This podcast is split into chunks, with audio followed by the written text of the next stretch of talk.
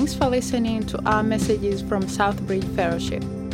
For additional resources and information on connecting people to Jesus for life change, visit us online at southbridgefellowship.com. Thank you, Jeff, for sharing your story with us. Just a reminder to our church body everybody here has a story. And God's at work. We're a church, we say that we exist to connect people to Jesus for life change, and life change looks different in many of our lives. And your story may not be like my story, and my story might be different than Jeff's story, but maybe you connected with Jeff's story. And uh, just so you know, uh, when we show these videos, they're real people in our church. We don't pull these like off the internet randomly. um, so Jeff goes to church here. Maybe you've met him before. If he, he's a, one of the leaders in our usher team. And so if you're going out the doors today and maybe his story resonated with you, what I love about his story is that he shows that it's, it's possible to have proximity to Jesus without intimacy with Jesus. And some of you may be feeling that or sensing that in your own spiritual journey and you're wondering what's going on. And I just encourage you say, hey, Jeff, you want to go grab coffee? You want to grab lunch, dinner? Just some kind of get together. Where's your small group? Maybe I can come to your small group sometime. We can talk a little bit more about this. And uh, the Bible says that as iron sharpens iron, so one person sharpens another person. And he may want to use Jeff's story in your life. And if that's so, I encourage you to take next steps. Other than there's more than just a two and three minute version of his story, just FYI. Uh, none of us can capture all the details of our, our life story in two or three minutes, but you saw some of the highlights, and God's at work. Amen? And uh, hopefully, He's at work in your life. Are you ready for Him to do something in your life today?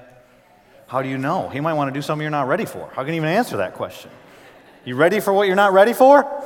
All right, because we're going to open up God's Word. You never know what's going to happen. God's Word is His revelation of Himself. So we're about to get a glimpse of God. And He might want to transform you in the process. So let's pray, and then we're going to open the Bibles. We're going to be in 1 Corinthians chapter 4 today, uh, continuing in our series we've been doing called Letters to RDU. Now, maybe you're a guest here today, and you're wondering, why are you calling the Letters to RDU if it's a letter that was written like 2,000 years ago? Because so much of what was happening in the Church of Corinth is happening in the triangle today. That's why. That's the summary version. Same temptations we have, same topics that we're dealing with, same things stirring in their hearts or stirring in our hearts. And so we're going to open that up and we're going to ask God to open us up. All right, let's pray. Father, thank you. Thank you for your presence in our midst. We saw last week that we are your temple, that you dwell as the church gathers together, that you dwell in a unique way when we're gathered like this. God, I pray you'd speak to our hearts in ways you haven't all week. People that maybe have been in your word a bunch and people that maybe drifted from you and all kinds of stuff has happened. God, remind us of who you are. Remind us of your presence with us. Remind us of your love, that nothing can separate us from your love. As we open up your word, you say that your word is like a mirror. I pray that none of us would be people that would walk away and forget what we see. That we'd see you, that you would reveal things about ourselves, and God, that we'd become doers of your word. And God, I pray that today's message, that we would tangibly, there'd be something that we would do as a result. Each one of us, different stories, different lives, hundreds of lives in this room, God. And I, I pray, God, that you'd speak to each one of us. In Jesus' name I pray. Amen. Well, let me ask you this as we get started today. Have you ever been entrusted with something valuable? Somebody hands you something, maybe it's theirs, you borrowed it, or remember when you were 16 or 17, or maybe some of you have kids that are 16 or 17, and you ask your parents, Can I borrow the car, mom? And they, for some reason, it seems foolish now as a parent, but they gave you the keys. And maybe you were a good steward, maybe like me, you wrecked your mom's car, or different things happen. Maybe you've babysat before. Think about that for a second. Somebody's saying, We trust you with our kids. oh boy. I remember becoming a parent thinking, God, what are you doing? or maybe at work. Maybe you got a job where you oversee some people or a project. Someone's in tr- they've given you a trust. You think about our money. God's given us, He's entrusted us with a certain amount of money. It's all His. And it's how are we going to use that money? I was reading a story a couple weeks ago about a woman who plays the lottery every day. And she's got a system for how she plays the lottery. She's got a little journal. When she buys a ticket, she writes down what the numbers are in her journal. Then, kind of her filing system, she gives the ticket to her husband. And the husband took this one ticket, he threw it away. And it was a winner for $181 million. And he just took the ticket and thought, maybe she's just wasting her money. Tossed that ticket in the trash. They couldn't find it. Now, let me tell you something, just a little preview of what's going to happen when we go through 1 Corinthians. We're eventually going to get to 1 Corinthians chapter 13. I don't know if it'll be in 2019, but we're going to get to 1 Corinthians chapter 13. 1 Corinthians chapter 13 is the love chapter. You know what it says about biblical love? That it keeps no record of wrongs. Now, if, if I were that lady and my husband threw away a $181 million ticket, do you know how many times in our marriage I would want to say back to him, you threw away a hundred. Remember the time you threw away a $181 million? Honey, did you go pick up the dry cleaning? Remember when you threw away a $181 million? Sweetheart, do you think you can do the dishes tonight? I don't think I'm doing the dishes. You're doing the dishes. Remember when you threw away a $181 million? That's a lot of money. But we're going to talk about today. The reason why I'm telling you this story is because we're going to talk about something that God's put in our hands, He's entrusted us with, that's worth far more than $181 million. I've entitled today's message, Entrusted. And we're going to talk about how God has trusted us. Now, for some of you, maybe you grew up in church and that almost sounds like wrong. Like God doesn't trust, we trust God. He doesn't trust us. Proverbs 3, 5, and 6, right? Trust in the Lord with all your heart, lean not on your own understanding, and all your ways. Put all your weight on Him, acknowledge Him, and He'll direct your paths. He'll make your path straight. We got to trust God for eternal life. We've got to trust God for provision daily. We've got to trust God for every breath that's in our lungs. And so we think about our trust, and then to say that God trusts us, here's what you need to know the way He trusts us is different. See, we trust Him like we rely on Him and bank on Him to do things for us that we cannot do for ourselves. That's not how He trusts us. He's not asking us to do things for Him that He can't do for Himself. But what, the way that He trusts us is He takes things that are incredibly valuable and He puts them in our hands. He's entrusting us with those things. And today there's going to be two main points. And I'm going to ask them in the form of a question, but the main word in each one of them starts with an M. And neither one of them have to do with money, just so you know. So, those of you who are thinking, oh, this is a message on stewardship, start grabbing your wallet, preacher's gonna try and get in my pockets. No. When the Bible talks about money, we will talk about money. This passage is not about money, it's about something that's worth way more. And the question for you to ask yourself, because we don't want to just be hearers, the word want to be doers, I just want you to learn some verses today and tell you some stuff maybe you didn't know about those verses. But as we're walking through this passage, ask yourself this question Am I trustworthy? Am I trustworthy with the things that God's, maybe the things that we're talking about from this passage, maybe God wants to speak to your heart about something else in your life. Am I trustworthy with the things that God has given me?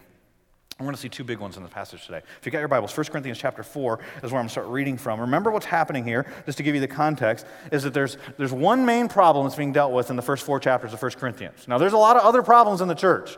Next week, we're going to talk about sexual sin. And then we're going to talk about how they abuse the Lord's Supper, 1 Corinthians chapter 11, how they're abusing their spiritual gifts. They don't really understand love. Like, there's theological issues they're debating in chapters 8 through 10. But the first four chapters is all about the divi- disunity, the division that's happening in the church.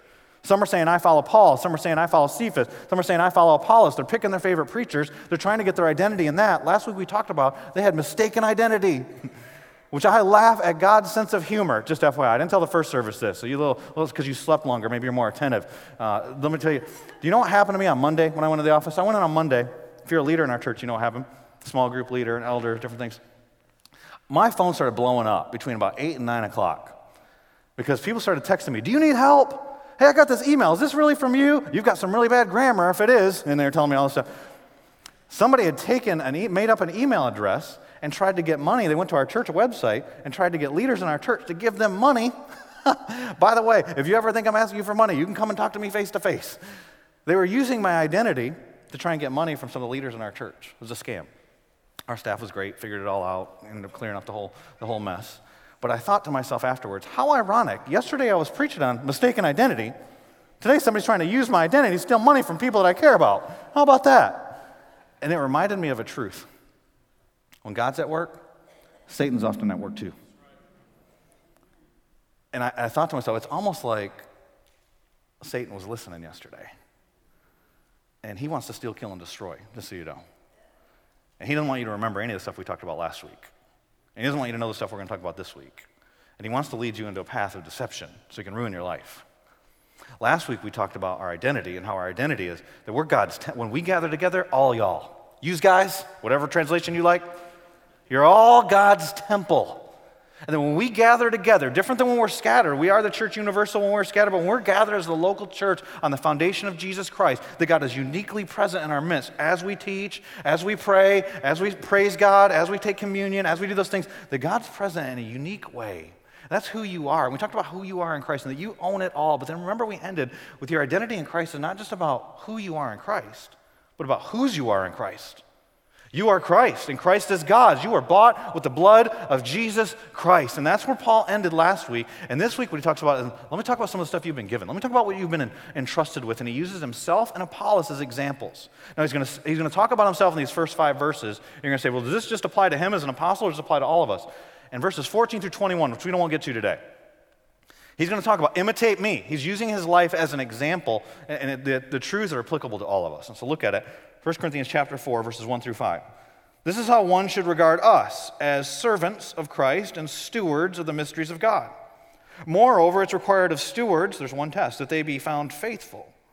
But with me, it's a very small thing that I should be judged by you or by any human court. And remember, some of them are saying Paul's awesome and they're following Paul, and some of them are saying, no, Paul's not my guy, I'm following Apollos. So I don't care about all that stuff, what you think about me. In fact, I don't even judge myself. What he says next flies in the face of what you'll hear in Sunday school classes, small groups, lots of Christian gatherings that comes across as biblical advice. It's not biblical. Let your conscience be your guide. the problem with your conscience, it can be very off. And we tend to think better of ourselves than we do, than we are. So Paul says this For I'm not aware of anything against myself. I don't have sin that I know that I haven't dealt with. But I'm not thereby, that doesn't mean everything's cool. It's the Lord who judges me. Therefore, do not pronounce judgment before the time, before the Lord comes who will bring to light the things now hidden in darkness and will disclose the purposes of the heart, even motives. Then each one will receive his, doesn't say condemnation, commendation from God. So there's a day of judgment coming. The one who's going to judge is the one who's given us the trust. What has he entrusted us with? We see here what Paul does is he changes the analogy.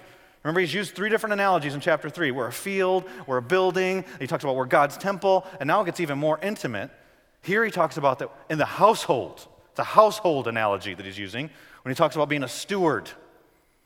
What do we know about being a steward? Well, if you look at the passage, he said before he said stewards, he said servant.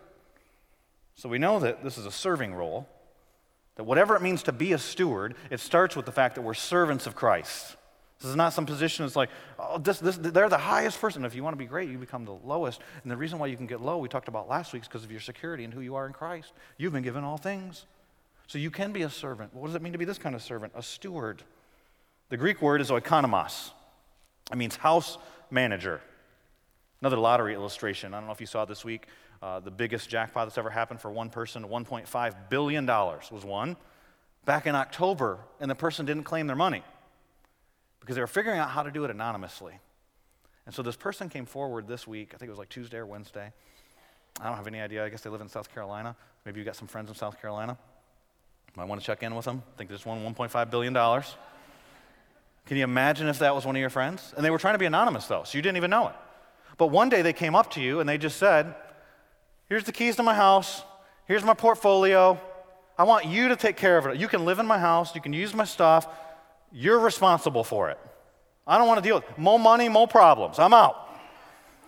But I'm going to come back. It's not yours, but I'm going to give it to you to use and manage. I'm going to check back in at some point then who holds you accountable is the person whose stuff it was. And you're a stu- you don't own it. You're not an owner. You're a steward. You're a manager of the house. See, we don't have that very often. So I try to use a modern day analogy. But in the bi- biblical times, what would happen is that ma- masters, lords that would have big estates, they take one of their servants, the one they thought was most trustworthy, and they'd give them the keys to the house. They'd entrust them with you manage all the food in the house, you manage the finances of the house, you even raise my children. Take care, teach my son how to be a man. Teach my daughter how to be a woman. Teach them the way. Teach them the truth. If you're unfaithful, I'm going to take the trust back. But if you're faithful, we'll keep increasing the trust as the estate grows and you make investments. Joseph, a great example in the Old Testament for Pharaoh, is a steward. Luke chapter 16, we see it. Matthew chapter 25, we see these parables being shown. It's not part of our culture normally. Everybody's kind of individual. We do our own thing. We got our stuff. That's how it was there, though. You, you manage these things, and God's saying, This is who we are. But what has He entrusted us with? Did you see verse 1? Not talking about money. What's he talking about there? Not talking about houses. Something far more valuable. He says, We're servants of Christ and stewards of the mysteries of God. So, our first point will be a question today is this. The question to ask ourselves is Are you faithful with the mysteries of God? Are you faithful with God's mysteries? And before you can answer that question, of course, you got to go, what are, what are God's mysteries? What are you talking about? A lot of us, when we think about mysteries, we think about maybe a novel or a movie that we've seen. And I don't know, how many of you here, when you're reading a book like that, you skip to the end, you read to, jump to the back? I want to see who did it, what happened there. Or if you're watching a movie, you'll guess, and maybe some of you will even guess out loud, like me. Anybody else here? Identify, self identify. Go ahead and confess your sins, it's fine. We're at church. I do that. My wife hates it, by the way. And so she told me, I asked her this week, I was like, does that annoy you when I get? Yes, that does annoy me when you do that. The good news is she usually falls asleep halfway through a show, so I can guess all the stuff I want and, and you didn't even know. Amen, right? Everything. And so, a lot of us, the, the, those of you who raised your hand, you know what it's like. You see a mystery, or you think of a mystery, and it's like for you, it's a, a puzzle to solve. It's like, how do I, where do the pieces go? And how's it, and don't you hate it when they bring in facts you didn't know partway through? And it's like, well, that changed the whole, well, of course I had to change my answer. It changed the whole thing. See, that's not what a mystery is like in the New Testament, just so you know. When you read the word mystery in the New Testament, get rid of that thinking. Here's what it means when you see, and it's not just in this verse, it's in multiple places in the New Testament. When you read the word mystery, it means this something that was previously hidden, you'd have never figured out on your own, God's now made known. So something that was hidden at one time, Old Testament, now it's been made known. Now it's stated so clearly in the Old Testament, how come they didn't know? Well, the same word that's used in chapter 4 and verse 1 is used in 1 Corinthians chapter 2 and verse 7, which tells us what he means in chapter 4, the mysteries are. So if you got your Bible, you can flip over uh, just one page and you see there, 1 Corinthians chapter 2, verse 7 says, But we impart to you a secret and hidden wisdom. It's translated secret and hidden wisdom here, it's the same word. But we impart to you a mystery of God, which God decreed before the ages. So this has always been God's plan for our glory. But what is it? What is it he's talking about? It's the gospel, it's the cross of Christ. And how do we know that? Well, because context always gives us meaning. And verse 8 tells us the answer to what he's talking about in verse 7.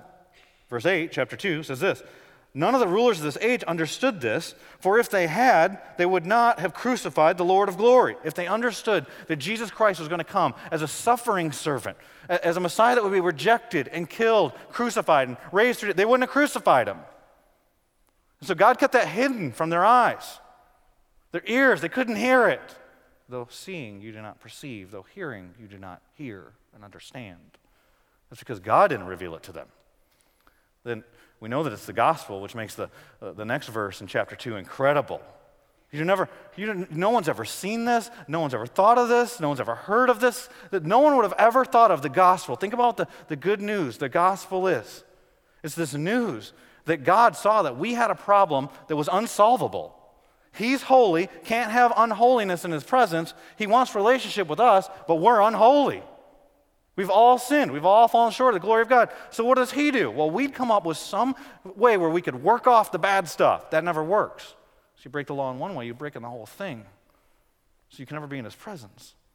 So, He decides to put on flesh, to come here, live a holy life, live the life we could never live, a sinless life, and then be crucified. No one took his life, he laid it down. Jesus wasn't crucified because the Romans crucified him. He wasn't crucified because he's rejected by the Jews. He laid his life down, he's giving it for you. The story of the gospel is a story of substitution. He was dying the death that you deserve to die in your place for you. And then that, like Seth would say, said earlier, Pastor Seth, he didn't stay dead. He rose from the dead. That's the greatest news in all the world. That's the mystery of God that you'd have never figured out. In fact, verse 10 in chapter 2 says it like this These things God has revealed to us through the Spirit. See, we wouldn't know it unless God Himself revealed it to us through His Holy Spirit, which He gives us when we trust Jesus as our Savior. For the Spirit searches everything, even the depths of God. Remember when we talked about this in chapter 2? That the Holy Spirit's a better search engine than Google? That we have an infinite God and we don't even know a fraction of a percentage of the truths about God, but He's revealed to us the gospel. And as a follower of Jesus Christ, He's put that mystery of the gospel in your hands. He's entrusted you with it. So, how can we be faithful? That's the question. How can we be faithful? And I think there's multiple answers to that. There's three that I might share with you today. It Depends on how we're doing on time, but I'll give you at least two for sure. And the first one is this we've got to value the gospel. And so the way that I phrase it for you, those of you like to take notes, is, is do you cherish the gospel? We must cherish. You must cherish the gift of the gospel. And to cherish it means to, to hold it in high esteem, that you realize how valuable what's been placed in your hands. And Paul tells us in verses 1 through 5 here that he's using himself and Apollos as examples. Just think about their example. Paul was wrecked by the gospel. You read the first story of him coming into contact with the risen Christ in Acts chapter 9. He was going, he was persecuting the church, and then just look at his life after that. He says, Imitate me. Uh, he calls himself a spiritual father later in this passage, verses 14 through 21.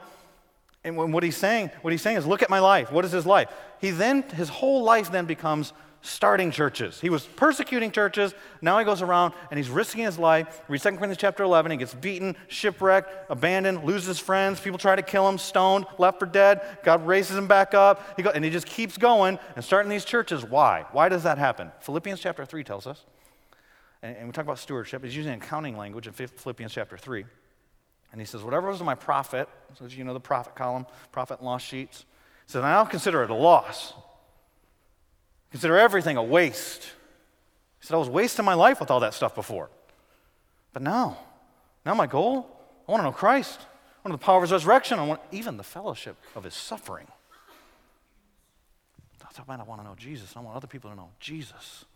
And that's why you see in the book of Acts, three different times in, in, this one book Acts chapter 9, Acts chapter 22, Acts chapter 26, that he's sharing the story of how the gospel wrecked his life. Do you know why? Because he cherished the gospel.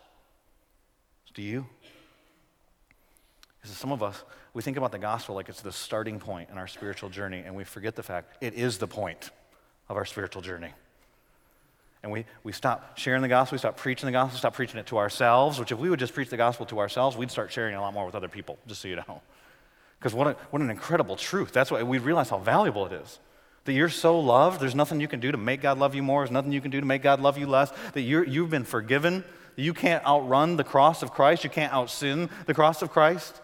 That you don't realize how that would impact our relationships, how we'd forgive each other. Why do you think it is that when Paul talks about marriage, he doesn't talk about marriage and give like, here's three principles on how to fight well, here's five things you need to know about managing your finances. How come he says, here's what marriage is supposed to be the point of? The gospel. Husbands, love your wives like Christ loved the church. Wives, submit to your husbands, show them respect. Do you know why? Because the gospel should invade every area of our life, and then it would impact every relationship we have, all the decisions we have. But many of us as Christians, we don't value it that much.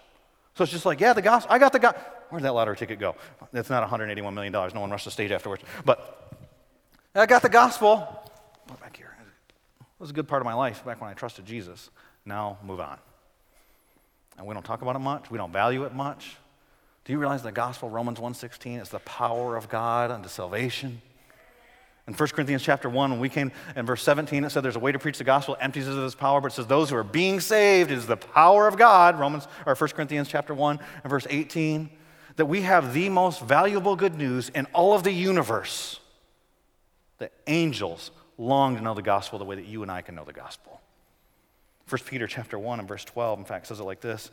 It was revealed to them, talking about Old Testament prophets, it was revealed to them that they were serving not themselves but you. They were writing, the, the, they realized they were saying things, people who wrote down scripture, they were saying things that were actually applicable to people far in the future that they didn't even understand all the implications of serving not themselves but you, and things that have now been announced to you through those who preach the, and that could be translated gospel, evangelion, good news, to you by the Holy Spirit sent from heaven. And look at this last phrase things into which angels long to look. See, an angel will never know the gospel the way that you do if you know what it is to be lost and then found, to be blind and now see to be without hope and without God and to be reconciled to your Savior. That's the gospel. Do you value the gospel? When we value the gospel, we should then invest the gospel. That's the second thing. You want to be faithful? You want to know whether you're faithful, you're trustworthy with the gospel, then you must invest the gift of the gospel. And I chose the word invest on purpose. I intentionally didn't say the word share. Because when we say the word share, a lot of times the image that we get is I'm giving you something, and as a result of that, I'm going to have less when I'm done. So if we're hanging out and uh, I'm at a pizza place and you come up and I've ordered a pizza, it's got 10 slices on it, and you're like, hey, can I have some of your pizza? Unless I'm a total glutton, I'm like, yeah, you can have some of my pizza. And you eat two or three pieces. Depends on who you are. Just one for you, I'm sure. It's no low carb thing, but it's okay. And uh, I only have nine pieces left now when I share with you. But do you realize something about God's investment strategy? Is that when you invest for the kingdom, store up treasures in heaven, Matthew chapter 6, that you always end up with more when you're done? I remember I, uh, the guy who told me about Jesus, I started meeting with him afterwards saying, Hey, I don't understand the Bible, teach me stuff. And he told me, he shared an analogy with me that's always stuck with me. He said, It's like you got a pool in your backyard, and the pool, instead of it being filled up with water, is filled up with money. I was like, That's a cool pool. How much does that cost? You know, the pool is filled up with money in your backyard. And he said, And every time you take money out, it fills itself back up. And he said, Now imagine you have a friend who has a need financially pay their mortgage, pay for a surgery for a relative, buy groceries, whatever it is. What kind of jerk do you have to be not to give them some of that money? He says, That's what it's like with the gospel. No matter how much you give away, you never run out. In fact, you grow in what you have. Because as you share the gospel and you see lives transformed, you know what ends up happening? It reinforces your own faith. And you see, there's people that have different stories than you, but that God still works in their lives as He's connecting people to Jesus so their life can be changed and transformed. And you see the power of the gospel, and you start preaching it to yourself, and starts impacting other areas of your life. See, that's what it's like to, to invest the gospel. We don't realize the value. Let me give you, if you want to know the value of knowing the truth of the gospel, I'll give you a one verse parable. It's Matthew chapter 13, verse 44 where Jesus is teaching, and he says, The kingdom of heaven is like, and he gives these parables. The kingdom of heaven is like a treasure hidden in a field. And there's a man who finds it. And he goes and sells, oh, wait, I messed it up. In his joy, he goes and sells all he has to purchase that field because he realizes what he's getting. Do you know what he's saying? He's saying, if I said to you, hey, this is $181 million, I'll give it to you, you just have to agree to be blinded to the gospel again to go back and be lost. Anybody who understands the gospel would say that. No way. It's not, it's not worth $1.5 billion. It's not worth all the money in the world to be blind to the gospel because what we have is so valuable. Do you realize, though, that money is just a test for whether or not we can be entrusted with the gospel? Jesus tells another parable in Luke chapter 16. Luke chapter 16, it's about a steward who's been uh, given reign over his master's house and over his money, and he's been doing a bad job. He's just been wasting it all on himself. And he finds out judgment day is coming. Like it's talked about in verses uh, 3, 4, and 5 here, the judgment day is going to come. He finds the master's coming back. You can find out whether you're faithful. And so he starts scrambles. He starts becoming, at the end of his life, kind of an image, he starts becoming a good steward really, really fast at the end. And then Jesus shares at the end of that, in Luke chapter 16, do we have the verse from Luke chapter 16 put up on the screen? If then you have not been faithful in unrighteous wealth, that's money. Who will entrust you with true riches? What are the true riches? Well, in, in 1 Corinthians chapter 3, we talked about treasures in heaven. Do you know one of the treasures in heaven? Paul talks about it, 1 Thessalonians chapter 2, verse 19. Those of you who are taking notes, you want to look that up later. He talks about the Thessalonians themselves. They're his joy and crown. It's the people who we've invested in. How do we invest in them? By giving them seeds of the gospel. And the gospel, because it's the power of salvation, saves them, transforms them. Who's going to greet you when you get to heaven? It's those people that you invested the gospel in, they're going to be your crown and your joy. But if I can't even trust you with money, the master's saying, Jesus, how can I trust you with souls, with true riches? And so the question for us is do we invest the gospel? The answer is, for most Christians, no, just so you know. The statistics are there. I don't know what the answer is for you, but for most Christians, the answer is no. By the most liberal statistics, and by liberal, I mean they're the, the most generous that are out there. A third of the world claims to be followers of Christ. There's 7.5 billion people in the world. That's about 2.5 billion people. Now, the way that they get those stats, it can be any kind of identification with Jesus. Somebody took a survey. Are you a Christian? Are you a Muslim? Are you Jehovah's Witness? Are you what? And, it, and they said, Yeah, I'm a Christian. They voted a certain way, like any kind of identification with Christ. So we know that that number is way high, right? It's probably not 2.5 billion. But if it is, just say that it is, that means there's 5 billion people in the world that if they die today, they're spending eternity separated from God in hell. Now, let me share with you some statistics from Lifeway Research about how much Christians share their faith in America. They say, and these are a little bit dated, these don't tend to get better. It says 20% of Christians don't even think it's their responsibility to share the gospel. That means 20% of people that identify as Christians don't even know 1 Corinthians chapter 4 that they have been entrusted with the mysteries of the gospel of Jesus Christ. They don't know the Great Commission. That's our job. Go make disciples. You are my witnesses, Acts 1 8. They don't even know that. They don't believe that's true. And 61% have not shared the gospel with someone in the last six months. Now, let me put that in perspective for you. Can you imagine if you had a job and you didn't show up for it for six months? I'm not talking about working remotely, like you didn't do your job for six months. You know what happened? You're fired. That one? You're out. You lose your job. We have one job to do, Christians, just so you know. There's one thing that we can do here we're not going to get to do in heaven. is tell lost people how to be found. When we get to heaven, we're going to be able to praise God. When we get to heaven, we're going to have fellowship. When we get to heaven, we're still going to learn. We're not just going to know everything. We're going to learn when we get to heaven. We're going to have all kinds of incredible experiences in heaven. The experience we're not going to be able to have is telling a lost person how to be found. So for 182 days, six months, 60, the vast majority, 61% of born again followers of Jesus Christ haven't even told somebody the gospel. Now, I was sharing with our staff. Uh, we, we, we have staff meeting once a week, and about 16 of us gather together on Tuesdays, and we talk through how's the vision happening? we talk about the vision of this church, connect people to Jesus for life. Is it really happening? If not, we're wasting our time. And we'll tell stories about what's happening in different people's lives and how God's transforming people's lives. And I was telling a story about somebody who had placed their faith in Jesus, which is a regular occurrence at our church, which is awesome, by the way. And I was telling them, I said, Do you realize I'm telling you the same story this week that I told you last week? It's just a different name, and they're different people. And it was so incredible because what happened with both those stories is there were people in our church that had been sharing the gospel, investing in other people's lives, praying for them, but then somebody in our staff got to lead them to Jesus. And that just, that's just the reaping part. But you were planting and sowing and doing all, the, all this work. And that's what we want. That's what the church is supposed to be. Like, y'all living on mission. God does amazing stuff. We gather together, it's awesome. But He's using you. You're the, you're the army. So we're rejoicing in that. And Dave Morley, our, our small groups care pastor, shared some statistics with me that made me think about a passage in Luke 15. He says this, he gave me these stats that people are turning to Christ globally at a rate of 3,400 people per hour. I don't know if you've read Acts chapter 2, but the church gets started when 3,000 people trust Christ. Acts chapter 2. That's how this whole thing that is happening right now and all across the globe today got started. That means the day of Pentecost, Acts chapter 2, is happening every 60 minutes currently. But listen to the next stat 93% of that is happening outside of Europe and North America. Why? Do you know why? Because 61% of born again Christians aren't even telling anybody about Jesus. They don't even share. They don't value the gospel.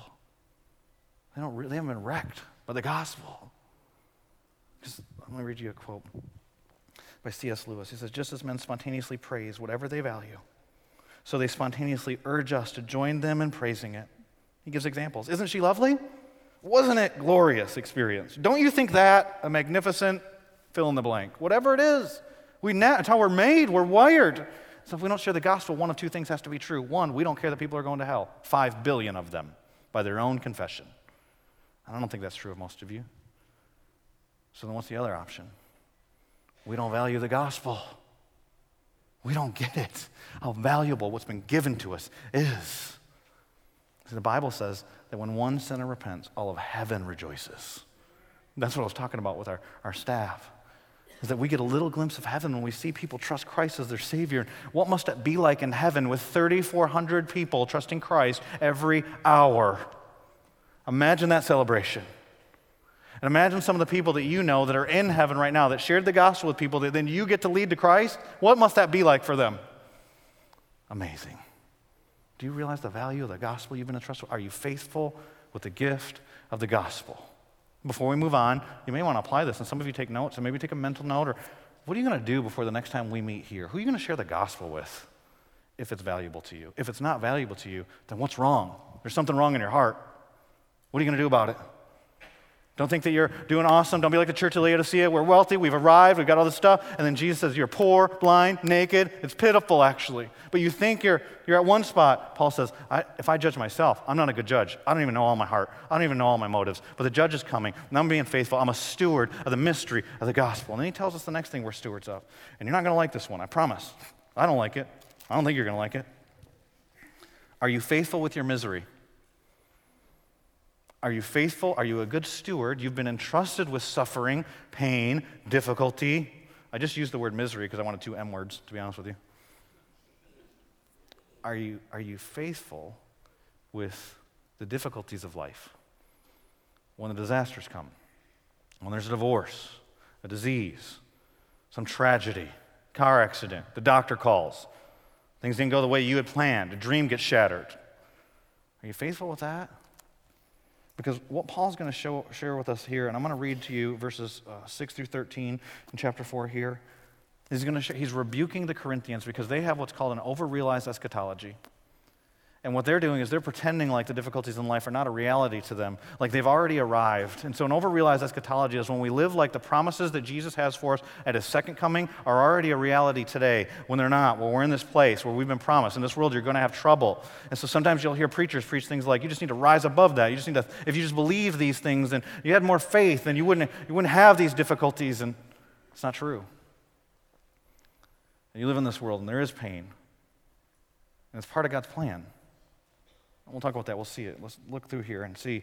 And I love what he does here because these are his spiritual children and he is being sarcastic with them, which is great and affirms my parenting skills. And so, watch what he does. I've applied all these things to myself and to Apollos for your benefit, brothers, that you may learn by us not to go beyond what is written. See, that's the problem for them. They've gone beyond what is written. See, everybody believed that when the Messiah came, that he would reign. As a Jew, that was one of the reasons why they rejected Jesus. They couldn't understand the suffering servant because they thought he was going to come and rule and reign. And we believe that he inaugurated, he began those promises when he came to earth, but he's going to fulfill them when he comes back the second time. So as Christians, we're waiting for him to come and rule and reign. Now look at what he says to them. He says, I forgot where I stopped reading now, but I'll start reading again. I have applied all these things to myself and Apollos to your benefit, brothers, that you may learn by us not to go beyond what is written. That's what they've done. That none of you may be puffed up in favor of one against another. Remember what they're doing. I follow Paul, I follow Cephas, I follow Peter, or yeah, all these different guys, Apollos.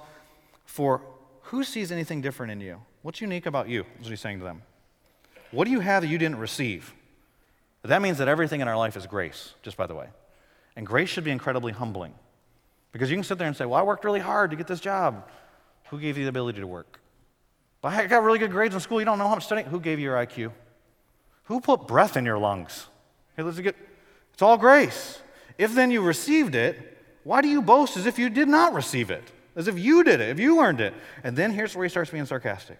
Already you have all you want. He uses a word there for food. You're satiated. In this life, you're completely satisfied. This shouldn't be true. This is not our home. We're not citizens here. Our citizenship's in heaven. He says, Already you've become rich. Without us, and he's going to call himself in a little bit their spiritual father, he's their apostle. Without us, you've become kings. You reign. And would that you did reign. I wish that were true, is what he's saying. Because if you reign, that means that Jesus came back. He says, And would that you did reign so that we might share the rule with you. And then look at what he says about himself. And he sets them up as a contrast to them.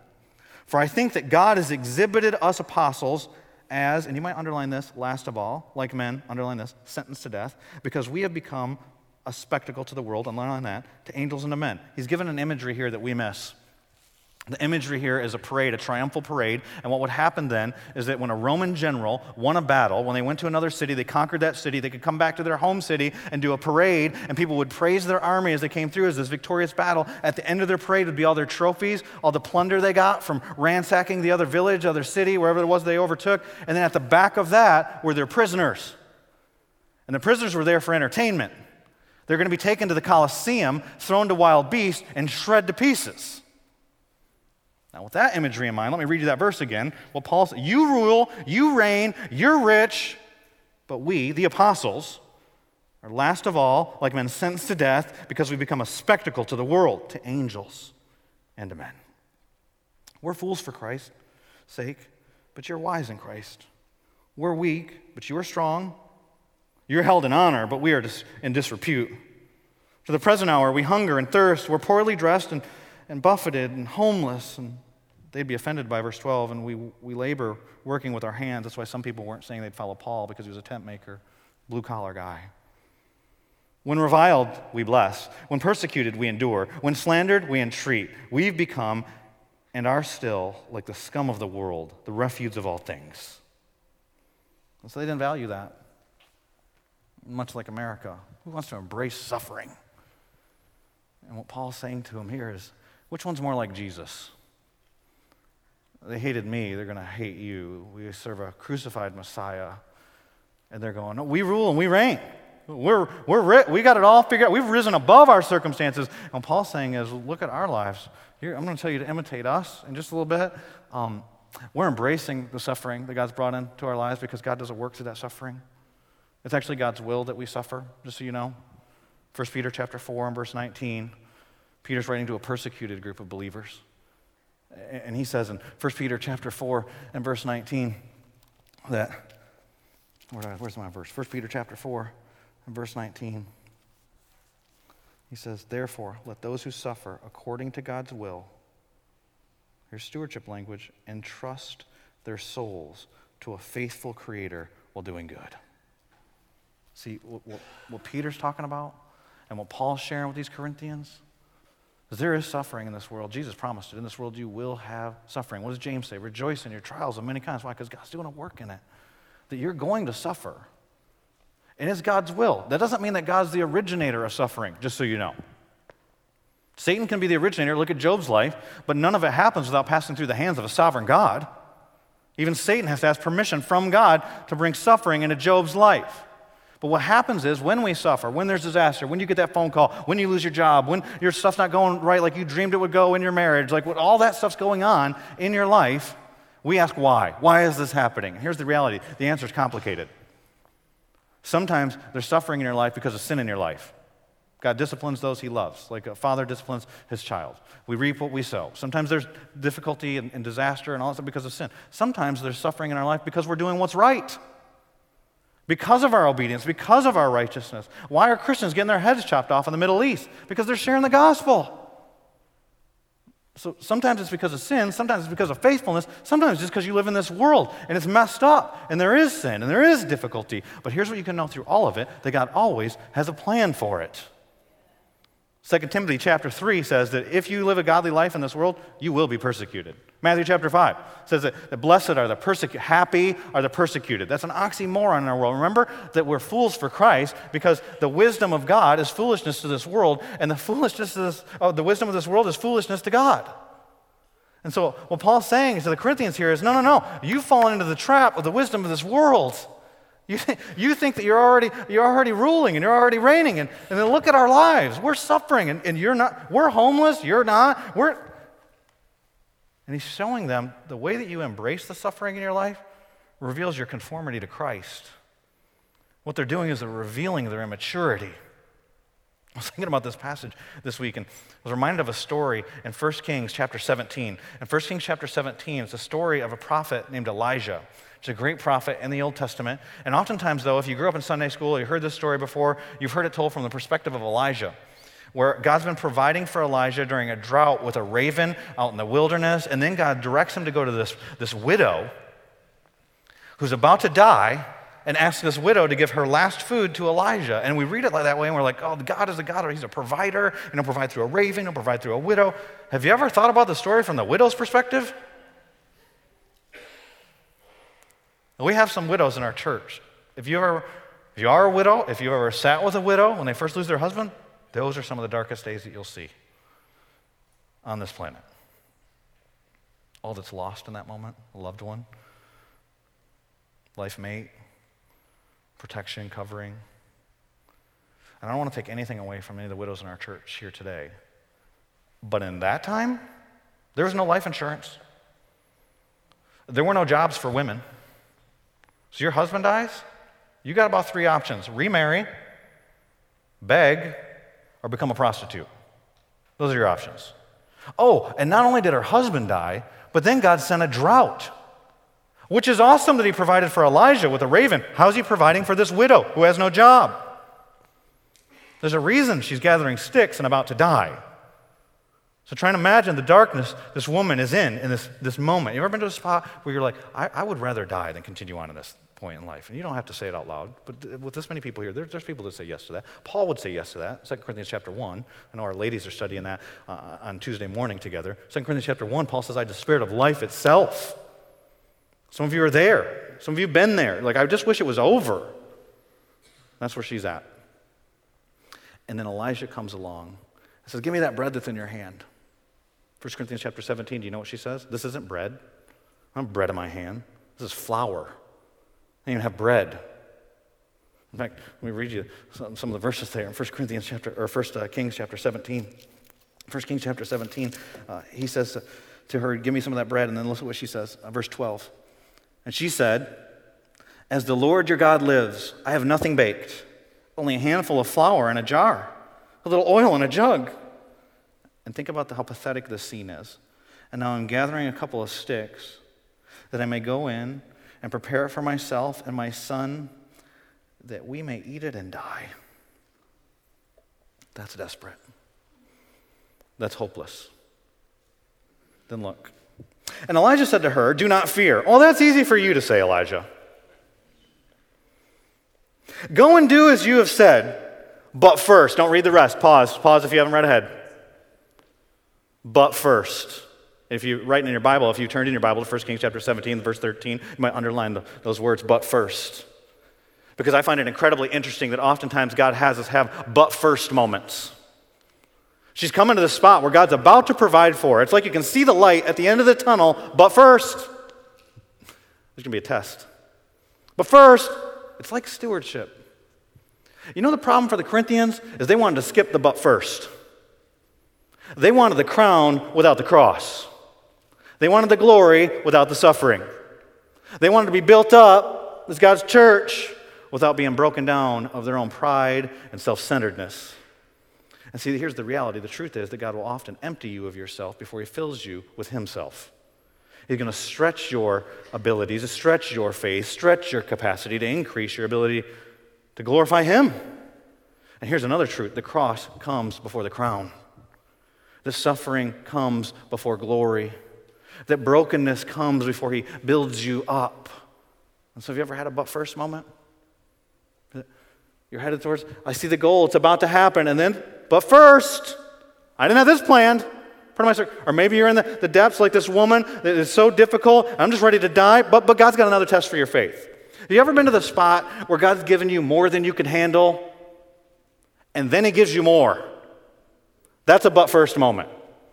Ever been to the spot where it's like, hey, I can see the promotion, here's the promotion, but first, somebody else just got it. I'm coming through. I've been walking in the valley for a year now, or two years now, and, and I can see, I think, that I think I'm coming out of it. But first, you know what the but first moments are? It's God teaching you. Don't follow that temptation the Corinthians are falling to. Don't follow that temptation that Jesus had when he was in the desert. See, Jesus, you can have all his kingdom, it can be yours. Bow down and worship me, Satan said. You can have the crown without the cross. It's a temptation we all face. God says, but first, but first, the cross comes before the crown. Breaking comes before building up. See, oftentimes what God will do in our lives is He'll increase our suffering here to increase our ability to experience joy later. You ladies that are studying and, and, on Tuesday morning, the 2 Corinthians, you know what I'm talking about. If you've been to 2 Corinthians chapter 4, where it says we have this light and momentary affliction. Well, it sure didn't seem light and momentary to this widow who had lost her husband, who didn't have any money for food, who was going home to die, and then God says, Give me some of your food. But in light of the weight of eternal glory, what 2 Corinthians chapter 4 tells us, verse 17 and 18 is, He's preparing us in those but first moments. See, God's doing a work in our suffering. We're not like the suffering, and we get to heaven, there's not going to be any suffering, but He uses the suffering here. Satan may originate it, but God, when Satan's ruling, has the power to overrule. He works all things together for good. Even the worst things he can use for your good and his glory. And he does it in those but first moments where he shows you this is the moment of the cross. The crown, crown's coming, ruling's coming, reigning's coming. But but first, see, we live between the times. We really live in a but first moment continually. But first. Look at what it says. I didn't finish reading the verse. 1 Kings chapter 17, verse 13. Make me a little cake of it. Bring it to me. And afterward, make something for yourself and your son. I got a little bit of flour in my hand and some oil. And if you know the story, you know what happens. She passes the test. This is God's man. Be faithful. This is God calling me to do this. And God provides. Amazing. Her and her son get to live, and God's provision keeps coming. And and, and, I think to myself, I don't know what happened in her heart, but I think if I were the widow in that story, I'd probably be like, oh, God did this private thing. I'm going to publicly praise him for how oh, Jesus is awesome. There was these dark moments and there was a drought, but then he provided. And then her son dies. And that's kind of how life goes. Valley, up valley, up valley, peaks, mountaintop. Praising Jesus. And do you know what I think I would do if my son died? If I were that widow? Why me? Like two days ago, I was going, Hallelujah, God provides. But I already went through the drought and I already had this different. And then the son gets raised from the dead, and I'd be like, Yes, Jesus is awesome. And guess what's coming? See, some of you aren't in a valley right now, but I'm going to tell you something. You're getting ready for one. And when you go into that valley, you need to know in those but first moments, the cross comes before the crown. He may be, he may be increasing your suffering now to increase your joy later. Let me share this quote with you by Charles Spurgeon, great Baptist preacher. Charles Spurgeon said this. Said, They who dive in the sea of affliction bring up rare pearls. Let that sink in. So when you, when you go into those depths, there's things that you learn in your suffering you learn no other place. And you come with it. There's another parable in Matthew chapter 13. Go read it yourself. You want to know the value of the gospel? God's entrusted you with the mysteries of the gospel. One of the ways you make them know is through your misery and how you respond. Which one looks more like Jesus? I rise above my circumstances. Or, or when I'm slandered, we endure, we entreat. When reviled, we bless. See, you've been entrusted with much. More valuable than, than a lottery ticket, I'm going to tell you. You wouldn't give your eternal life for $181 million, would you?